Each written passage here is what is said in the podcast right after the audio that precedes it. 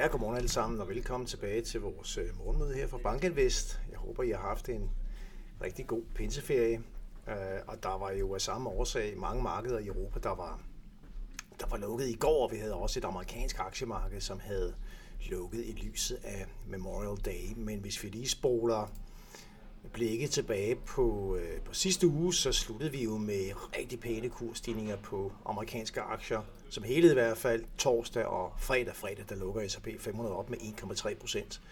Øh, og det markerede jo altså en fin afslutning på en ellers ganske volatil uge, hvor vi også i starten af ugen havde haft nogle ret øh, tydelige øh, kursfald, ikke mindst på det her tema omkring gældsloftet. Men altså mod slutningen af ugen, der er der øh, dels øh, lidt større håb om en snarlig gældsaftale, og så er der altså også tech-temaet, der kører afsted. Ikke mindst så havde vi jo altså et voldsom kursstigning på Nvidia-aktien, der kom ud med nogle rigtig flotte regnskaber og en rigtig positiv guidance, og, øh, og det var med til at accelerere hele den her fremgang, vi har set i, i tech-komplekset. Og, men alt i alt så slutter øh, S&P 500 faktisk sidste uge med en stigning på bare 0,3 procent, men med meget, meget store sektorforskelle. Vi har faktisk øh, IT-sektoren i USA op med øh, 5% sidste, sidste uge. Omvendt for eksempel, så har vi så noget som stabilt forbrug, der falder med, med 3,2%, og vi har også øh, healthcare-sektoren nede med, med næsten 3%. Øh, communications er op, øh, og, og det er virkelig et, et opsving i aktiemarkedet, der er drevet af de, en lang række af tech-aktier. De helt store navne stiger kraftigt. Og det er altså med til at støtte hele growth-komplekset relativt til, til value også. Så, men øh, det betyder også, at vi har et amerikansk aktieindeks, der igen er på den nordlige side af kurs øh, 4.200, og vi er altså op med 9,5 procent år til dato på øh, S&P 500. Vi har et plus, vel at mærke, på Nasdaq-indekset på 24 procent år til dato, og det man jo kalder for Fang Plus-indekset, et ret snævert indeks er altså nu op med 60 procent år til dato. Så et, et kraftigt, øh, kraftigt rally her i, øh, i alt, hvad der hedder Big Tech og, og Growth. På, på rentesiden, der er også pæne bevægelser der. Vi var faktisk oppe på top 3,86 procent på den 10-årige rente i fredags i kølvandet på PC-tallene, der kom ud lidt højere end forventet, kommer jeg lige tilbage til. Men, øh, men så er vi altså igen øh, tilbage på 3,76 procent på renten. Det ser ud som om, at renterne falder lidt tilbage på forventninger om, at vi meget snart lander en gældsaftale i USA. Der skulle altså være indgået en aftale mellem øh, det hvide hus, Biden på den ene side, og McCarthy, øh, formanden for øh, repræsentanternes hus øh, på den anden side, og nu skal der altså så forhåbentligvis meget, meget snart være en, en afstemning i hele kongressen, således at man kan få aftalen på plads og få løftet det her gældsloft, og så komme videre det er altså med til at, at generelt bedre stemningen, og også på, øh, på rentesiden, hvor vi ser de her renter tække, øh, tække lidt ned. Vi har også en tysk 10-årig rente, der er tilbage på 2,43 procent i øjeblikket. Den var op at vende 2,55 procent. Så, så vi har jo haft noget øh, rentevolatilitet, øh, og tendensen har været stigende renter i den seneste periode, men en lille reversering på de aller seneste observationer, som, som vi er vidne til.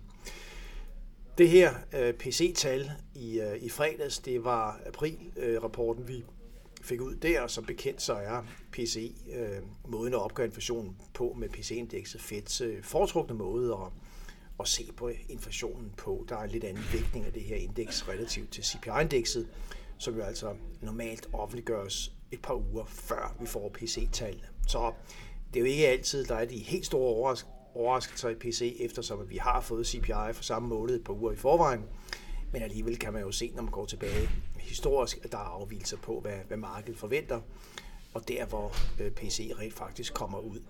De tal, vi fik i fredags, jamen, der var forventet en stigning på core PC, vel at mærke, altså den underliggende inflation, hvor man justerer for fødevare og energi. Der var forventet en stigning på 0,3 procent, og, øh, og faktisk så kom tallet ud på, på 0,38 procent, så det var jo altså lidt over det, der, der var forventet. Øh, sidste måned lå vi på øh, 0,3 procent, forrige måned øh, lidt, øh, lidt højere. Og hvis man kigger på de sidste tre måneders stigning i Core PC og lige foretager en analysering af den stigning, vi har set de sidste tre måneder, så ligger vi med sådan en analyseret eller årlig inflationskadence på Core PC på 4,25 procent øh, senest.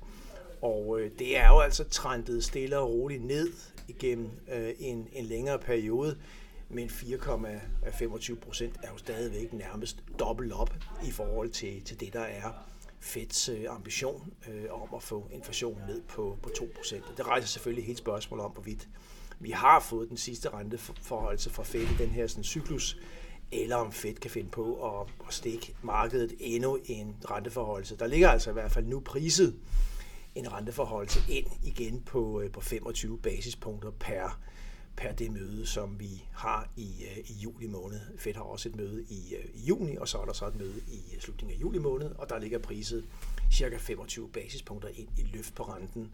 Herefter regner markedet med stabilitet, hvor efter at Fed gradvist kan begynde at sænke renten ind i 2024. Ja, vi må se, hvad, hvad Fed gør. Det er i hvert fald et, et inflationspres ud af USA, der stadigvæk er lidt for højt, noget for højt i forhold til den ønskede kadence. Trenden er ned øh, stille og roligt, og vi forventer bestemt at se en inflationskadence, der kommer længere ned og under 3% også, øh, når vi når ind i, i andet halvår 2023. Men altså, det er jo ikke kun i USA, vi har også set, hvordan inflationen har overrasket på den høje side øh, i Europa, ikke mindst senest i UK, hvor tallene kom ud øh, rigtig, rigtig øh, kraftigt centralbankerne rundt omkring er muligvis ikke færdige med at, at stramme øh, pengepolitikken det, det sidste hak. Ja, det gælder i hvert fald øh, ECB, der, der klart lægger op til, til nye renteforhold sig forude.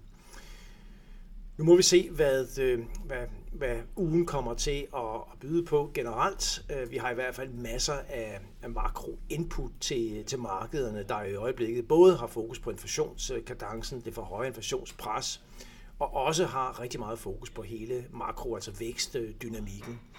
Øh, og så selvfølgelig de her gældsloftsforhandlinger, der kører specifikt i USA. Vi får øh, og kan forvente sådan set, at de her gældsforhandlinger de øh, fortsætter for fuld tryk, og efter sine så skulle der altså være en, en afstemning i kongressen allerede sent i, øh, i morgen, og det kan vi jo håbe på.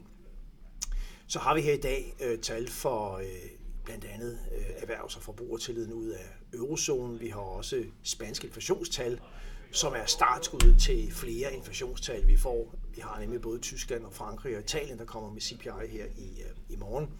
Øh, men altså Spanien leverer den, øh, den første salve her i dag, og det fører sig frem til endelig øh, eller samlet inflationstal for øvreområdet, som vi får her på, øh, på torsdag.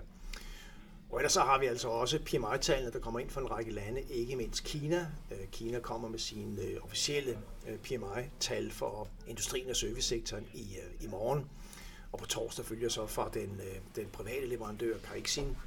Og det skal blive rigtig spændende at se de her tal ud af Kina, fordi det seneste billede af kinesisk økonomi, det er, at det falmer lidt, det her væksteløft, som vi ellers har været vidne til i kølvandet på de Øh, corona-genåbninger, som vi så hen over årsskiftet. Så vækstkadencen i Kina er, øh, ser ud til at være, være på vej ned, og det er altså også noget, der har presset det kinesiske aktiemarked her igennem den seneste periode. Det har klart øh, skuffet i forhold til de mere vestlige aktiemarkeder. Så har vi også i øh, morgen ikke mindst øh, dansk arbejdsløshed, og, øh, og torsdag så får vi så det altid vigtige amerikanske ISM-indeks for industrien, fredag, der runder vi af med jobrapporten for USA, Non-Farm Payrolls, og øh, hvor vi jo har set den amerikanske industri, der viser svaghedstegn, så har vi set en servicesektor, der gør det rigtig, rigtig godt, og vi har jo altså også set et arbejdsmarked, der bliver ved med at, at se ganske, ganske pænt ud. Vi må se, hvordan tallene former sig her på fredag, når vi får jobrapporten. Det skal i hvert fald blive meget interessant at følge makrodynamikken i det, der jo stadigvæk er verdens største økonomi, USA. Her til morgen der lægger vi øh, ud med igen positive tendenser på de amerikanske aktier. Vi er op med 0,3 procent i øjeblikket på S&P 500 Futures, og øh, Nasdaq Futuren har det godt. Der er vi op med 0,5 procent, så der er stadigvæk en stærkere tendens positiv retning på tech-komplekset som helhed. Til gengæld har vi altså kinesiske aktier nede med ja, 0,4 procent i øjeblikket på, på Shanghai-børsen. Det er ikke det helt store, men det siver altså relativt til det, vi ser i, øh, i Vesten. Stabil rente i USA 3,76, og så de her tal, som vi får ud i dag, dels spansk CPI, vi har amerikansk forbrugertillid, diskussionen om at fokus på gældsloftet, og så fremdeles. Og med det, så skal jeg tak for, at I var med her fra starten af ugen.